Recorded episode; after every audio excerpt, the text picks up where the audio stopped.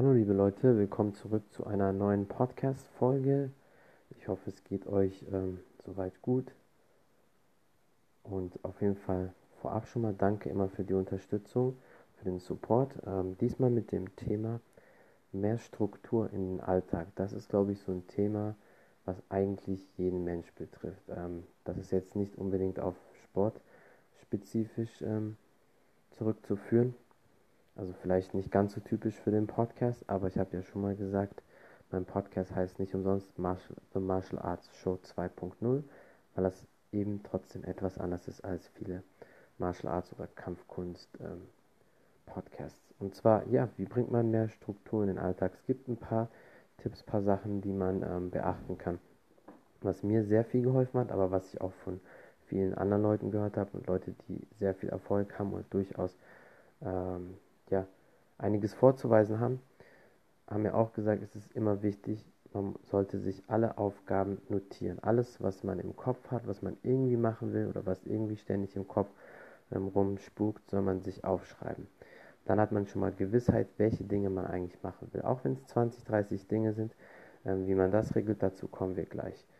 Dann ist natürlich sehr wichtig, Effektivität zu haben, also zu kontrollieren, ob man effektiv ist und wann man effektiv ist, also welche Uhrzeit. Also es gibt bestimmte Aufgaben, sei es ähm, jetzt E-Mails machen oder ähm, Steuererklärung oder was weiß ich, vielleicht bist du da morgens am besten, am effektivsten, weil du da sehr fit bist, sehr viel Energie hast und ähm, vielleicht nachmittags, wenn du eher so einen Down hast, ist vielleicht Training für dich besser als Kopfarbeit oder so. Ähm, da muss aber jeder selbst wissen, welche Aufgaben er hat, was er machen muss und da müsst ihr ein bisschen ausprobieren, ein bisschen experimentieren, welche Zeit ist für euch die effektivste.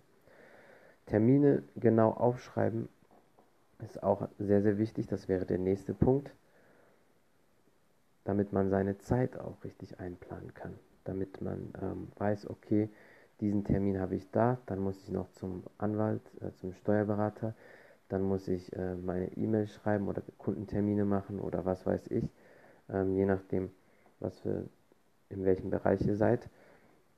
Aber es ist allgemein immer wichtig, Termine genau aufzuschreiben, weil manchmal hat man so viele Termine, so viele Sachen und plötzlich vergisst man das einfach und deswegen kommt man dann so gar nicht äh, in die blöde Situation.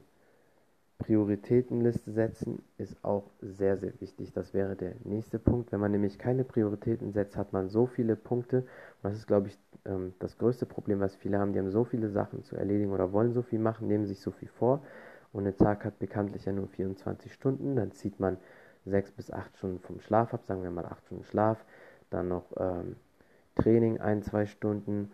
Dann noch allgemein die Arbeit, 8 Stunden. Dann bleibt schon mal gar nicht mehr so viel übrig. Also jetzt für normale Leute bei Selbstständigen ist es natürlich wieder ein bisschen anders. Aber trotzdem, äh, wenn man mal Schlaf abzieht, sind es trotzdem nur 16 Stunden. Da muss ja auch noch essen und alles und Training. Ich denke mal, die meisten Leute trainieren auch schon. Und dann hat man vielleicht auch noch Familienverpflichtungen oder sonstige Verpflichtungen. Deswegen ist eine Prioritätenliste immer sehr wichtig. Was ich von vielen Leuten gelernt habe, ist, ähm, sich die Liste zu machen. Und wenn dann 10 oder 20, 30 Sachen sind, wie schon zu Beginn gesagt, ist das erstmal nicht schlimm. Und dann ähm, vielleicht am besten sogar mit einem Rotstift ähm, umkreist man oder unterstreicht man die drei wichtigsten Sachen auf der Prioritätenliste und die werden zuerst gemacht und dann kommt der Rest. Wenn man die vielleicht am gleichen Tag schon abgearbeitet hat, dann kann man vielleicht wieder die nächsten drei machen. Ne? Aber erstmal so die wichtigsten Sachen von der Priori Prioritätenliste abarbeiten. Und das ähm, passt aber jetzt auch zu dem, was ich schon zuerst gesagt habe, welche Zeit oder die Effektivität kontrollieren, feste Zeiten für To-Dos. Also sage ich jetzt mal 16 Uhr macht man das, 18 Uhr hat man den nächsten Termin, dann geht man ins Training, dann schreibt man die E-Mails und all solche Sachen. Immer feste Zeiten einplanen. Aber genauso wichtig sind auch Pausen. Das heißt, dass man vielleicht auch manchmal einfach sich entspannt. Wenn man fertig ist, nicht direkt ins nächste stürzt, sondern auch vielleicht mal ein bisschen immer zwischendurch 10, 15 Minuten mal kurz entspannen, mal durchatmen, mal einmal aufstehen vom Stuhl, auch nicht immer ständig sitzen, das ist nämlich auch sehr schlecht. Vielleicht ähm, im Garten ein bisschen spazieren oder wenn ihr im Büro seid, vielleicht auch mal im Flur einfach auf und ab gehen oder einfach so sitzen und entspannen, vom Stuhl aufstehen, mal Wasser trinken, ein bisschen den Nacken lockern, Schultern kreisen. Das sollte auch immer drin sein. Diese Zeit hat eigentlich auch jeder. Das ist äh, sehr, sehr wichtig. Dann als nächstes, dann sind wir eigentlich auch schon fast fertig. Zeit für sich selbst nehmen. Das passt auch schon zu dem, was ich vorher gesagt habe.